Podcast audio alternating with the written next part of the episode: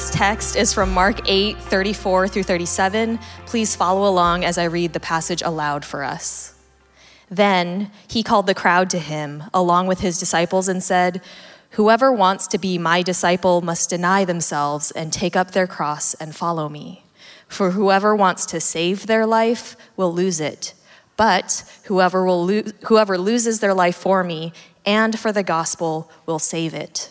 What good is it for someone to gain the whole world yet forfeit their soul? Or what can anyone give in exchange for their soul? This is God's word. Good morning, church. Happy New Year. It's good to be with you all. Um, today we begin our um, annual vision series, and today, this morning, I'd like to talk about a vision for your life. Vision for your life. Um, but a caveat I have so much to share, like a lot of notes. So um, I'm just gonna ask that you be just like patient, attentive, all the stuff that uh, you already are. You already are these things. Do them now.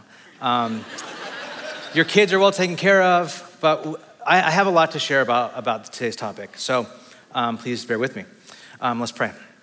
Lord, we thank you. Um, we thank you for the life that you call us into. And I pray today that you would dispel any misconceptions around the life that you call us into. I pray for people that are new to uh, the church or new to the, to the teachings of Jesus, or, or maybe they have these preconceived ideas of what it is after being in Sunday school for a very long time at a different place or whatever. And today you would just, you would just show us the, the real Jesus. And that's what we pray. In your way. Um, I pray this name of the Father, Son, and Holy Spirit. Amen. there is um, art in the world that is so moving and so good that it makes you think about your funeral. And what I mean by that is that a piece of art makes you think about your mortality, like your own mortality. A, the song, a song for me does that, like a, a, song, actually a few songs, but this particular song does that for me. It's uh, a song by Frank Ocean. It's called Pink and White. And if you've never heard this song, like really listen to it with headphones on, interrupted, you're welcome.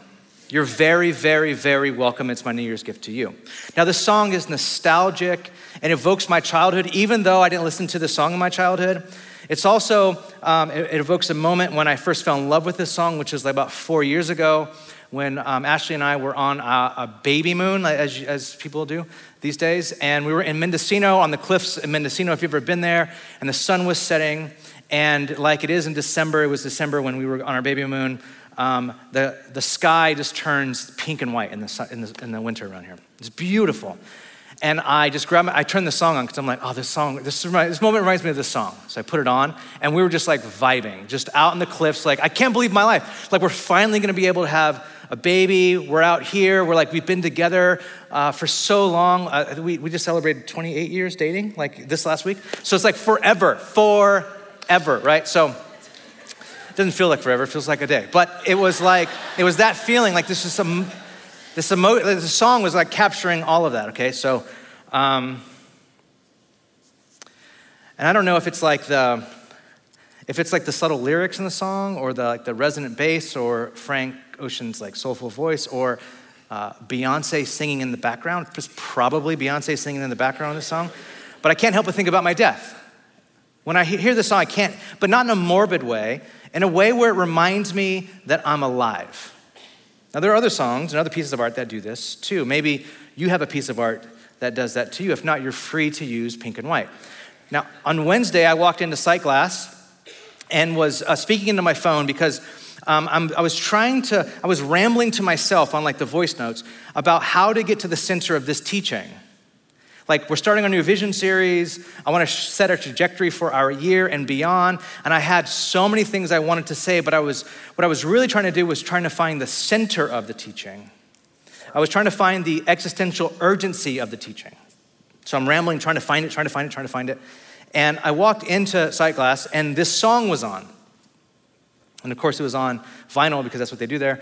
And the song was on, and I walked in. I was like, wait, what? What? Whoa. And I was just like in the, I was just in it, immediately in it, to where I was just like, I forgot that I was in line. like, next, sir, what do you, would you like to drink? I'm like, oh. And so I, after, even after I get my drink, I'm standing in the middle of the store listening to the rest of the song just like completely in the song. I would probably look so silly, just in the middle of the, holding my cup of coffee, just like swaying and like mouthing the words of the song. And I was just in it, and I was, I was listening to this whole song. All these feelings started hitting me again feelings of being alive, of knowing that one day I, one day I will die, all leaving me thinking, what is like this all about? What is this life all about? And there it was for me existential urgency, my own existential angst, my own existential urgency. See, humanity is pretty unique to feel this way, to think this way, to have existential burden. Now, for those that maybe don't know, existentialism is, a, is the philosophical idea of meaning and purpose that we humans know that we have one life, and thus we feel responsibility. Some of us feel it as a burden to find meaning in this life. We are creature, creatures that long, desire, and search for meaning, for our life, for the universe to mean something. Existentialism, basically, the, we exist and therefore we have to find meaning. And that way, we're unique.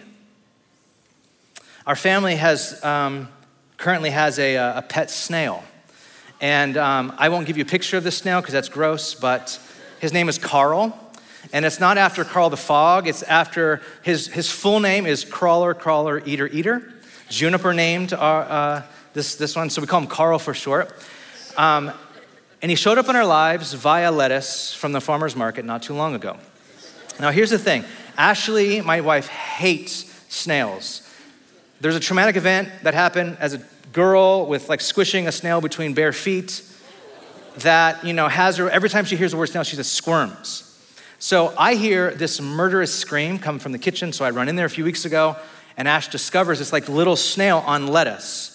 And I, and I just say, let's keep it. Like, the kids would love this thing. So I grab Tupperware, I go outside, I get soil, and I bring it back upstairs, and I put them in there, and all this other stuff. And now, fast forward a few weeks, and Ashley has fully adopted this snail.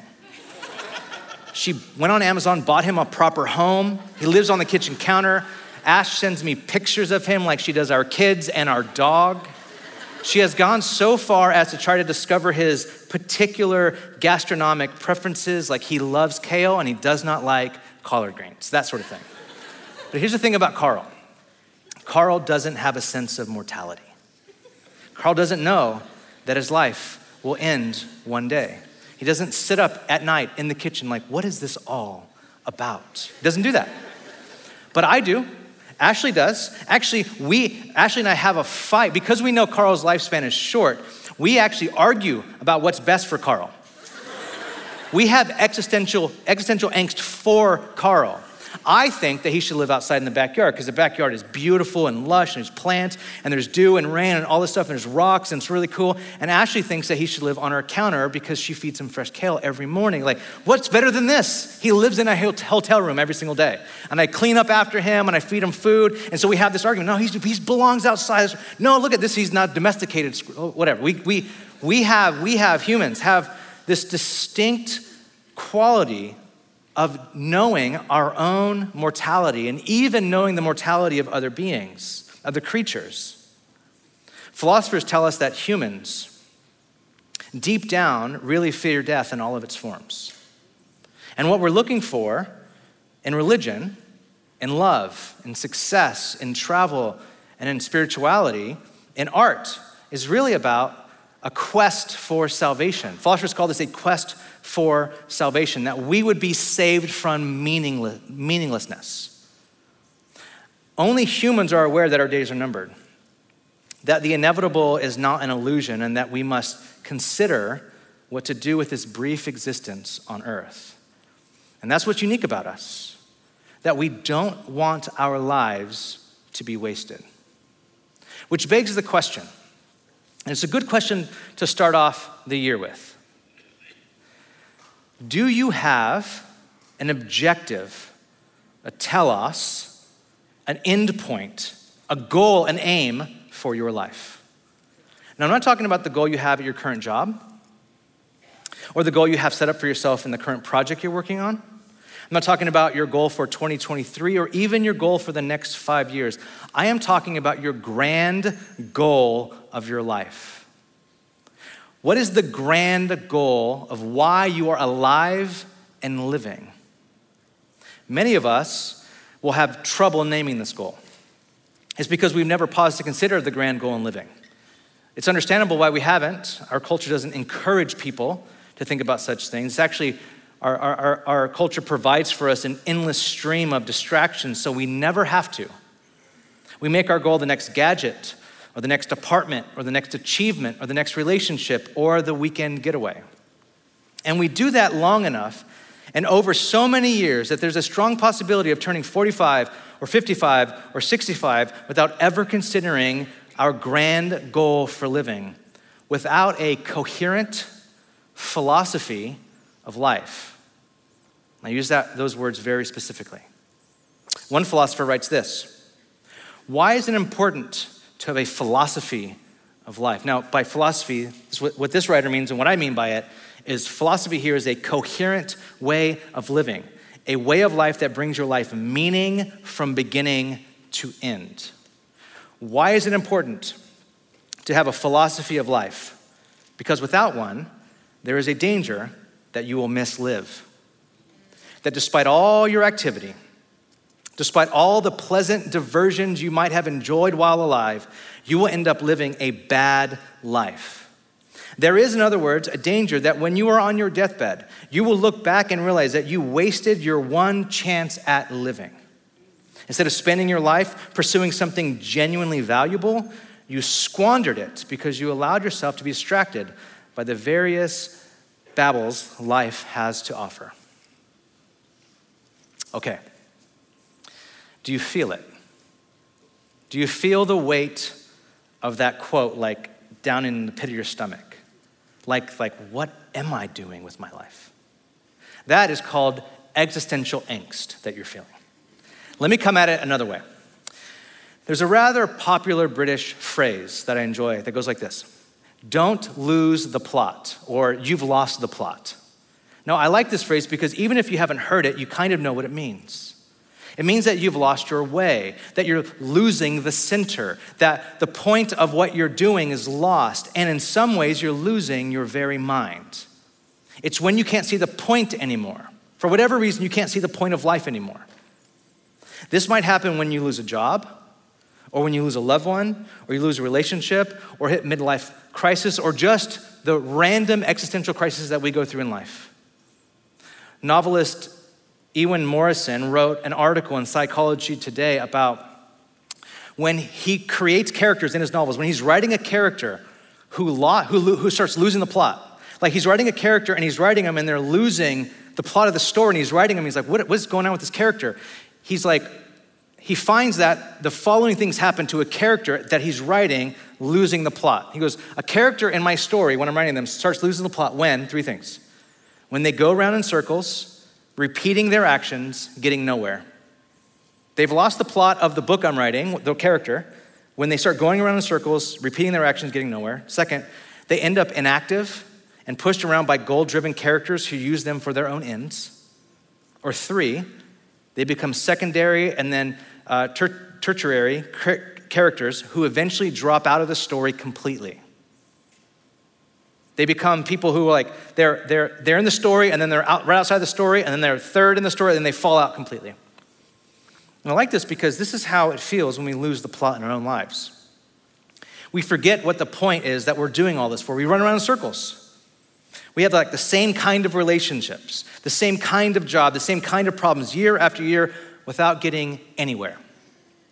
We end up getting pushed around, tossed to and fro by people with their own agendas for our lives. Or we just drop out of the story completely. Our own story is God's story. And this might feel, the novel, actually, this writer says that this is the feeling of depression. This is what he names in Psychology Today. Okay, so do you feel it now? That weight of missing the point, of losing the plot, the feeling of misliving, that is existential angst. Let me come at it one other way. I don't know if this person is still canceled or this person ever was canceled. Trevor Noah tr- tried to help redeem him before he left The Daily Show a few weeks ago. But here goes. Anyways, whatever, whatever that is, here it is. Will Smith wrote a biography. And I recommend an audiobook because it's incredible an audiobook. And he says that whenever he starts to study a character, to portray them in a movie, the three time Oscar nominee and one time winner asks one question of the character he's about to portray What do they want? Desire, he says, drives a character. What somebody desires is a portal into the essential truth of their personality. If you want to understand why someone did something, you need only answer this one question What did they want? He says an actor's overarching, overarching focus is to unearth the system of wants that intertwine and sometimes collide within the mind of a character to create their psychological driving force. By the way, side note, a very popular question of Jesus over and over again was, What do you want? Or, What do you want me to do for you? Stephen Covey, in, his, in the Seven Habits of Highly Effective People, said this There are only two human problems one, knowing what you want, but not knowing how to get it, and two, not knowing what you want. What Stephen Covey and Will Smith are arguing is that knowing what you want, knowing what you want, gives your life direction. Now, this is the same way of saying what St. Augustine said in the fourth century that human beings are longing creatures driven forward by our desires and our loves. So, Smith goes on to say, to put a very fine point on it, he says that every word, every action, every association you have can be accurately chosen and harnessed to precipitate your desired outcome. He says, clarity of mission is a powerful cornerstone of your success. Clarity of mission, knowing what you want out of life or in life. So here's my question Do you know what you want? Do you know what you want? And a follow up question would be And is what you want worthy of your whole life? So, what you want worthy of your whole life to where when you're on your deathbed, you look back and you're like, this was a life well lived. And lastly, are you sure about that? Okay, so I'll ask you one more time. Do you feel it? Do you feel the weight of your life and your existence in this world and how imperative it is? How important your existence is? That is existential angst. So let me summarize the bad news as explicitly as I can. There is a great danger of misliving. Your phone and the algorithms that keep you on it know this. And these algorithms hope you never find out that you are misliving so that you can keep swiping and scrolling and buying and clicking. And obviously, you know this because you create this crap. There's that famous quote from either the founder or an executive at Netflix, I forget, where they said Netflix's biggest competitor is sleep. That, that's what I'm talking about, that. There are whole industries that hope that you have lost the plot. And they exist because people have lost the plot in their lives. There's that scene from the movie Soul. Ever seen the Disney movie Soul? It's so good where they're in the zone. They're talking about flow state, which is a really great concept, flow state, if you ever studied flow state. Um, and they're like flow state or being in the zone, and they show different characters in the zone. This person's in the zone, that person's in the zone. But they show these like blob creatures that are all hunched over, and they're like, wah, wah, wah, like what's, what's that? Why are they in the zone state? Oh, they're, they're in a different kind of zone. We call them lost souls. These are people who went after the thing they love, but got so overwhelmed and and made the thing they love ultimate that they've become a slave to it. I'm like, what? Uh, that's, that's everything right there. That, can we stop there? That's the movie. Lost souls, that's what they call them. And then it shows like there's like another stockbroker, like, oh, and he's just typing away. And then that one guy throws something at him and he wakes up, he's like, I'm alive. That sort of, remember, it's such a good scene. This is what happened. Just whole industries that hope that you just stay like, a lost soul. There are companies that hope you never really know what you want in this life so they can advertise to you and sell you what they want you to want or try to hire you by convincing you to help them get what they want.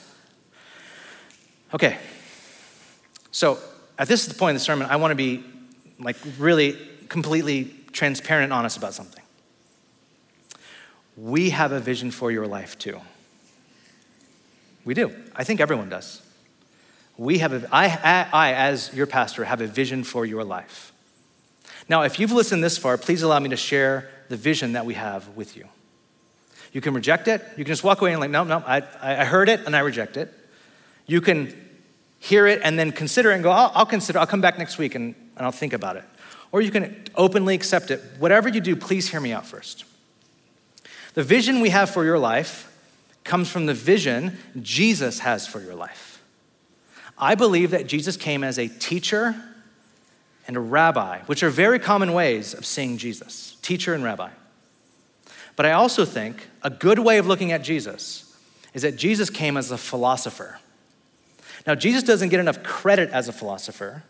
Philosophy, before and in the time of Jesus, was the necessary bedrock for individuals and societies, writes biblical scholar Jonathan Pennington in his recent book on Jesus as a philosopher, a book I've been waiting years for someone to write at a scholarly level.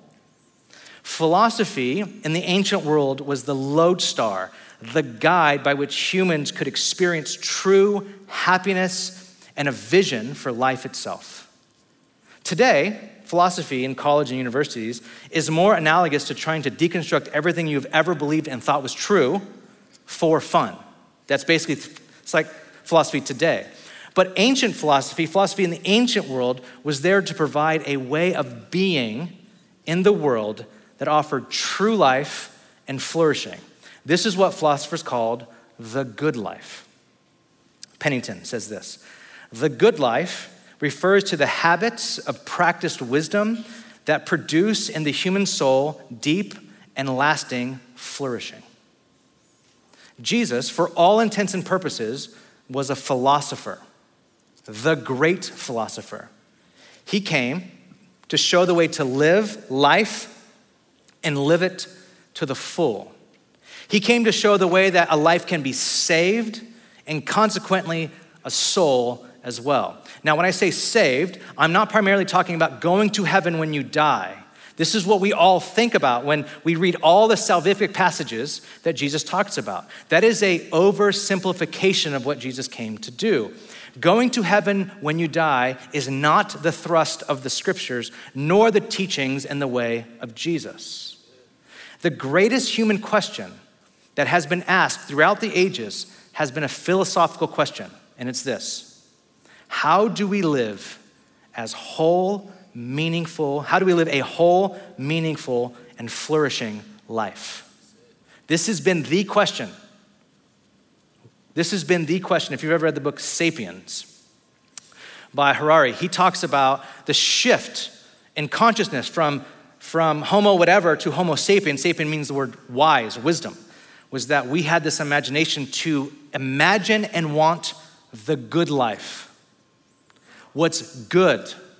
And this is what set us apart. So he goes on this whole trail of, are we happy? And then he argues, are we really happy? Are we any more happy than they were then? We're probably not as happy as they were then. And then he goes this whole, if you've ever read this he goes this whole thing. But this is, this is it. This has been the question. No matter who you read, secular, um, if you read uh, religious scholars, this is the question. How do you live a whole, meaningful, and flourishing life? Some people will call this being happy. Some people will call this being blessed. Some people call this being fulfilled. I'm not going to argue over language. I think it's all what we all want. We often think, and here's the thing we often think the way of Jesus or Christianity answers the next life questions, not the this life questions. How to live a flourishing life here and now is like Christianity doesn't really do it. It's a religion. It secures me, like, if I'm gonna die, am I gonna be cool? Yeah, you'll be cool. Cool, cool. That's what I wanted. That's what we think the following way of Jesus is. We sometimes think we're supposed to be, as Christians, miserable as we wait escape from this world through the rapture or through death. Like Christians, just like hang on, stay away from anything good, as long as you can. The rapture's coming, or you're going to die. And then life will get good over there. But that, that, is, that is not the teachings of Jesus.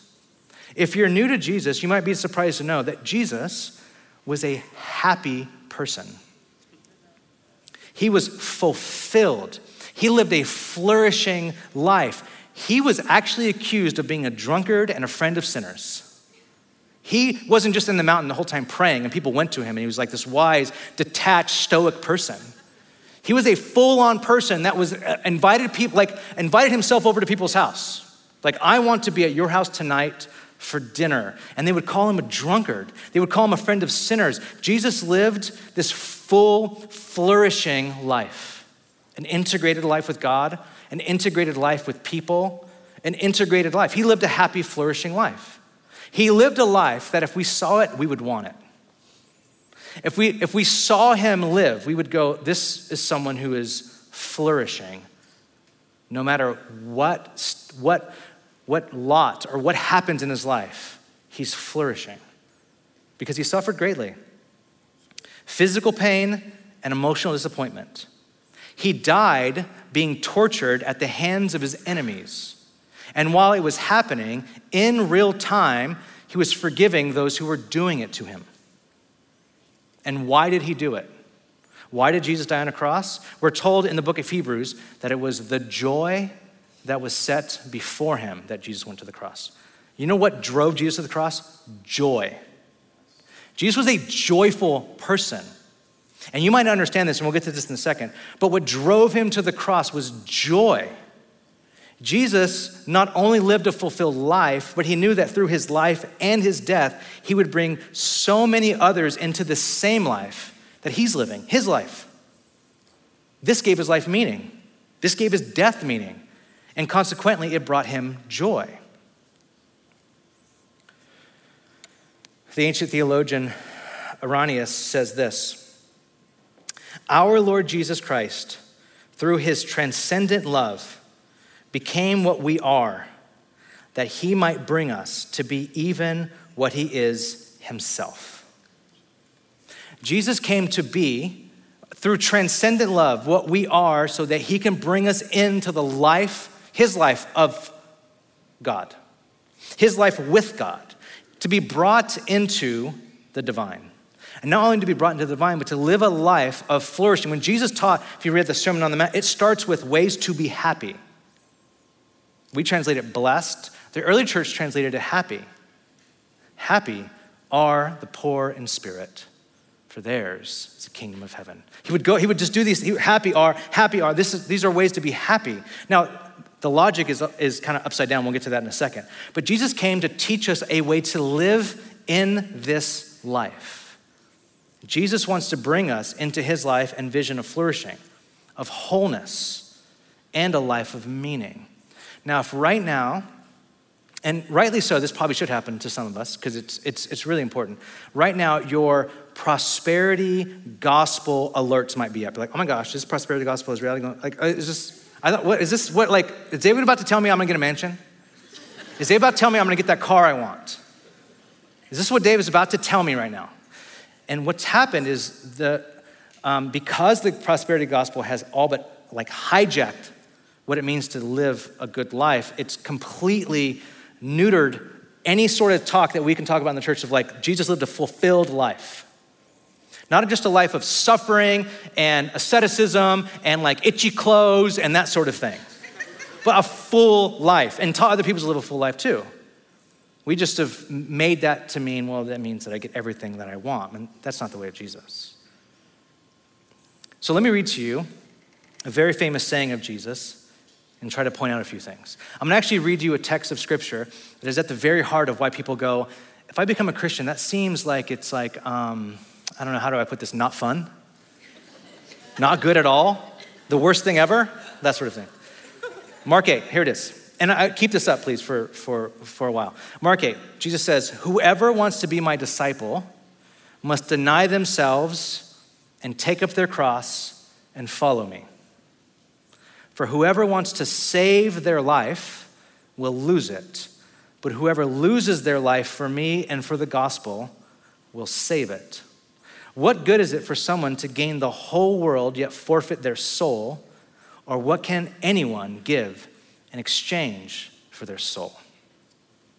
I want you to remember something. Keep this up. I want you to remember something. Jesus is not only Savior and Lord, He is Savior and Lord. I want you to look at this teaching as the teaching of a philosopher, someone who's teaching you how to live life on this earth in a way that brings you flourishing. We sometimes read this, we're like, this is about heaven, right? No, not really. No, that's not about heaven. It's about how you live your life here and now. Imagine this is someone who's teaching you and giving you a vision for the way to live life to the full right now. So, a few things I want to point out. Number one, Jesus is saying that it's very possible to mislive. Jesus is saying right here in this text, it's very possible to mislive. More than that, it's rather easy to mislive. Humans have this propensity to go after the whole world. And like little babies, we want to put the whole world in our mouths. My son turns one today. Now he's one today. And so we did it. Ash mainly did it, but we kept him alive for a year, which is like the whole goal of the first year, right? Like, because why? They put everything in their mouths. Anything he sees, he's like, oh, that thing, uh, that thing, I want to put that in my mouth. I want to put that in my mouth. This is what babies do. This is how they learn. Now, we don't, we don't move beyond that as humanity, by the way. You just stop doing it physically and you do it to your soul. I want that thing. Oh, and I want I want to put everything in, every experience, everything I can live, everything I every, I want it all, all, all. We want we're insatiable. We want to experience and taste it all. We want to hoard and keep it. We want to use it and we want to try it. And because we are creatures with this kind of insatiable longing, it's very easy for us to go after the whole world and in the end realize that we mislived. So the first thing Jesus is saying is it's very possible to mislive. The second thing he's saying is that as you do mislive or as you lose the plot in life, you lose more than that. There's also a loss of your soul. Now, you might ask the question does this mean eternal soul or like my soul right now? And the answer is yes. You are a soul, which is the integrated whole of you mind, body, spirit. Jesus is saying that you might gain the world and get everything you want in life and lose your soul in the process. What does that mean? It means people who look like they have it all can be dead inside. Basically, any memoir ever written by a famous person, right? I mean, it's Will Smith, it's, it's Matthew Perry, it's like whatever memoir that comes out. What is the memoir? I got it all and I was dead inside. You don't have a memoir unless you can tell that story. This is every memoir. I had, I did this, I, had, I went for it, and then I was dead inside, or I was addicted, or I was like, I was, I, I was missing something. This is what Jesus is talking about. It means success, money, sex, houses, travel, experiences, all the stuff we think makes up a good life can't satisfy the soul. And you might not realize it until it's too late. The third thing Jesus actually wants your life to be saved. He wants your life to be saved. And herein lies the paradox. On the surface, you think Jesus is asking you to die right? When you read this, like, Jesus asked me to die. But in reality, if you look closer, Jesus is offering you a way to live. For whoever wants to save their life. Who wants to save, and the save here, we don't, okay, again, you might like eternal salvation. Think of this as a salvation in a philosophy term. Do you want not to waste your life and your soul now and eternity? Do you want life now, now, now? Do you want your life to mean something now? Whoever wants to save their life, who doesn't, who doesn't want to save their life? Again, don't primarily think of heaven here. Think life, this life. Jesus is offering, inviting us into a life that is truly life. He has come as the one who can show us the way to really live, how to really die, and how to do both with joy. The problem is, we're afraid to let go. We think that true life is just around the corner. Life, true life will just be right around the corner of like the next thing, right around the corner from my next pay bump. That's when life will start. Or the next promotion, or the next relationship, or the next apartment, or the next city I live in, or the next intellectual achievement. Life is just around that corner. But we also know that this isn't working because our therapy bill keeps racking up at the same time. And the list of wellness podcasts keep growing. Now, nothing against those. I love a good therapist, I've been in therapy for a very long time, and I love a good wellness podcast. My gosh, send them to me all the time. But I guess the point I'm making is this, and this is important. We don't think Jesus offers us that stuff. We think Jesus only offers life after death. Does Jesus actually teach me how to live well in this world, in this life? Does Jesus actually show me a way for an integration of my whole life? Does he actually teach us that? No, no, he doesn't teach us that. He teaches us how to die, and then I go to all these other podcasts and therapists for the other stuff. But that's wrong. As the Polish theologian Darius, Darius uh, Karlowicz um, says, quote, the task of all philosophy, including Christian philosophy, is the therapy of souls who have been led astray by the demands of the passions and the false pictures of happiness. This is what Jesus has come to give a vision of life that is truly life. Now, how does Jesus do it? Well, he invites us, according to the text in Mark 8, he invites us to deny, to die, and become his disciple. He invites us to deny ourselves, to die, take up our cross, and then become his disciple. This is very strange. This is very, very strange. Now, a misunderstanding of this is why we think the way of Jesus is just asceticism, just the denial of all the good things in life.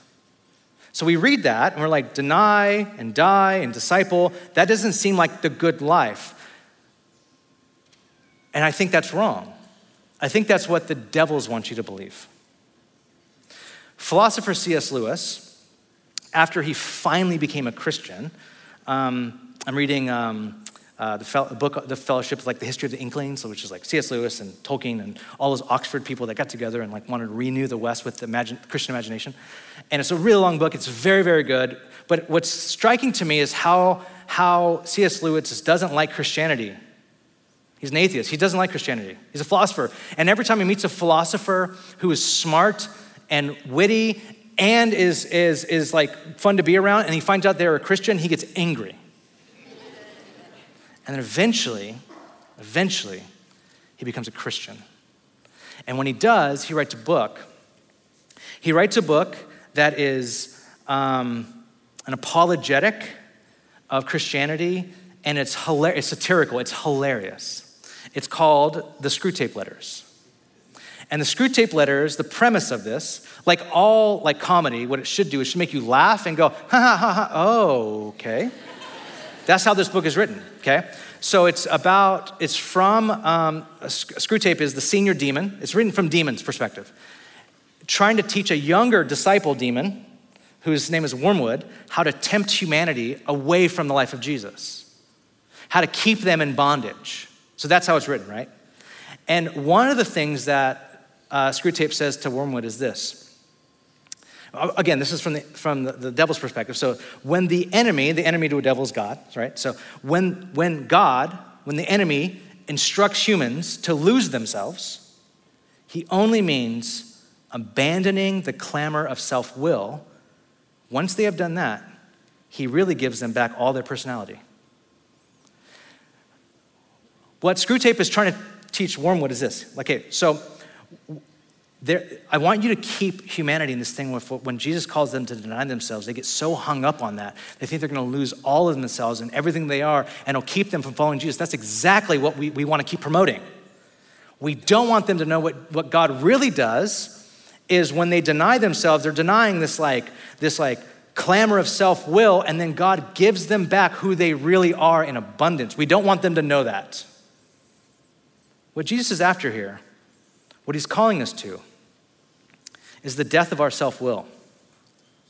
That part of us that puts us in the center of all judgment, where nothing is right or good until we say it's right or good. It's the first step of AA. It's the admission of powerlessness over the insatiability of our own souls. And to do this, what Jesus does in order to get us to realize this is he appeals to moral logic. A moral logic that is woven into every fabric of reality. So, again, think of Jesus as a teacher, philosopher who teaches us the way reality really works. A logic that we all know is true. And he appeals to this kind of logic when he tells us to follow him. He says this here's the logic, and we all know this. If you want to receive in this life, like really receive, you have to give. Don't we all know this? You don't receive in this life by getting and getting and getting and keeping and hoarding and hoarding. What kind of people do those people turn into? Destroyed souls. Who are the people that really receive out of this life? The people who give. We know this logic is true. It's reverse logic. If you want to gain inner strength, you have to surrender to something outside of yourself. If you want inner fortitude, you have to be willing to surrender something to something outside of yourself whether that's love or trust or obedience or loyalty, if you want to gain inner strength, you know you have to give yourself to something outside of yourself. You have to conquer your desires to get what you really want or crave. That, that doesn't make sense. I have to conquer my desires to get what I really want. We all know this is true. Failure leads to the greatest success, which is humility and learning. Everyone knows this. And more often than not, success leads to the greatest failure, which is pride. To get sober, you have to hit rock bottom and give up. All this is true, and you know it. And what Jesus is saying is he's appealing to this logic. If you want to save your life, you have to lose your life. You have to deny yourself, you have to take up your cross, die to your self will, and follow me. And once you do and become my disciple, not only will you get your life back and your soul back, you will be more yourself than you ever were before. C.S. Lewis, again, he becomes a Christian. And he realizes this, he knows this. So he writes this another masterful book called Mere Christianity. And I read this quote to you about every year, every other year, because it saved me dozens and dozens of times. It probably saves me again every year. So I'll read it to you at length this year because it's, it needs that. So it's kind of a long quote, but it's so good. Listen. So he's, he's talking about this death. This is actually how he ends the book, Mere Christianity. If you want to give up yourself, he says, there must be a real giving up of self. Christ will indeed give you a real personality, but you must not go to him for the sake of that. As long as your own personality is what you are bothering about, you are not going to him at all. The very first step is to try to forget about the self altogether. Your real new self, which is Christ's and also yours, and yours just because it is His, will not come as long as you are looking for it. It will come when you are looking for Him. Does that sound strange? The same principle holds, you know, for more everyday matters.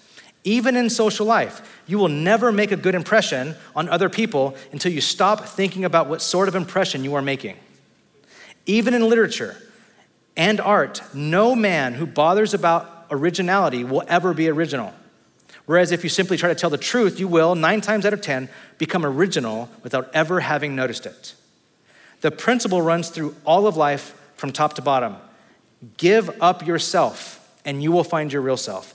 Lose your life, and you will save it. Submit to death, death of your ambitions and favorite wishes every day, and the death of your whole body in the end. Submit with every fiber of your being, and you will find eternal life.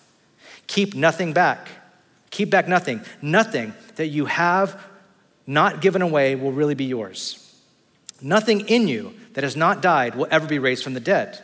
Look for yourself, and you will find in the long run only hatred and loneliness, despair, rage, ruin, and decay.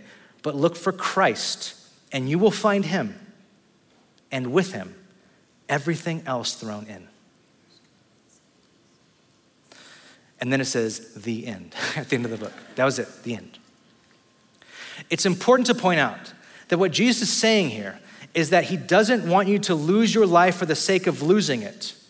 He doesn't even want you to lose your life for the sake of finding it in that matter. He wants you to lose your life for the sake of being his disciple, which led Lewis to write at the very end everything else thrown in. When you become Jesus' disciple, not only you think you're giving up all the stuff, you get Christ and then everything else thrown in. This is the vision we have for your life. This is it to be a disciple of Jesus. That is, to follow him, to become like him, good at what he's good at, and to live as fulfilled, joyful, flourishing as possible. So end where, where I started. The first quote I shared talked about having a philosophy of life so that you don't waste your life or you don't mislive. It's important to have a coherent philosophy of life, okay? Hang on to that. I want to round out that thought with this final quote. The flourishing and happy life does not happen accidentally. It must be sought after. And the means of pursuit is the life of discipleship to a philosophy, a way of seeing and being in the world that is pursued and practiced. First, become aware of yourself, then turn away from foolish and non giving life habits and thoughts. In biblical language, repent. And then, over time, learn new ways of living through failures and successes in practice. Our vision for your life is a whole life discipleship around the way of Jesus, a philosophy, so to speak. We have, the vision that we have for your life is that you actually could live a flourishing, we can live flourishing lives. We can live lives as Christians that are flourishing, that are so deeply rooted in God, that are so deeply rooted in community, and so deeply rooted with like even knowing ourselves that makes life abundant, fulfilled, flourishing, the good life possible. And over the next four weeks, we'll be unpacking exactly what that is. So I'll really end here. You might ask, why Jesus? Why not other like philosophers or therapists? There's so many other good ones, right?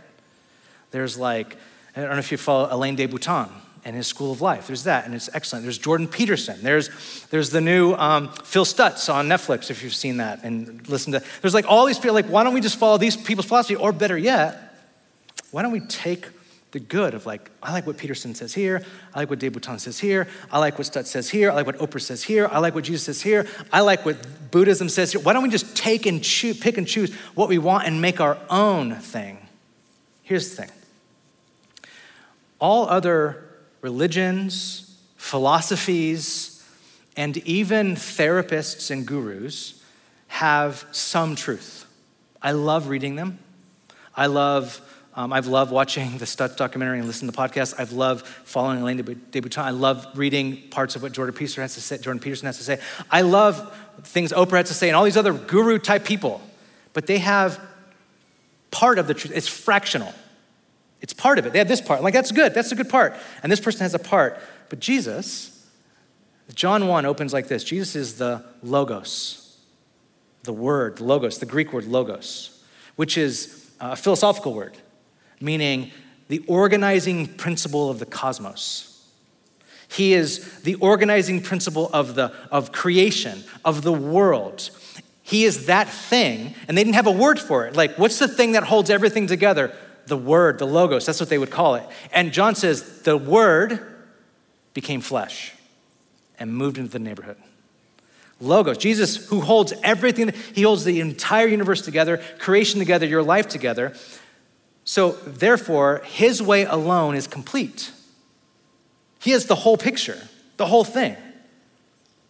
It's like when you grab your remote and you turn on the TV and you're like, what was that show on again?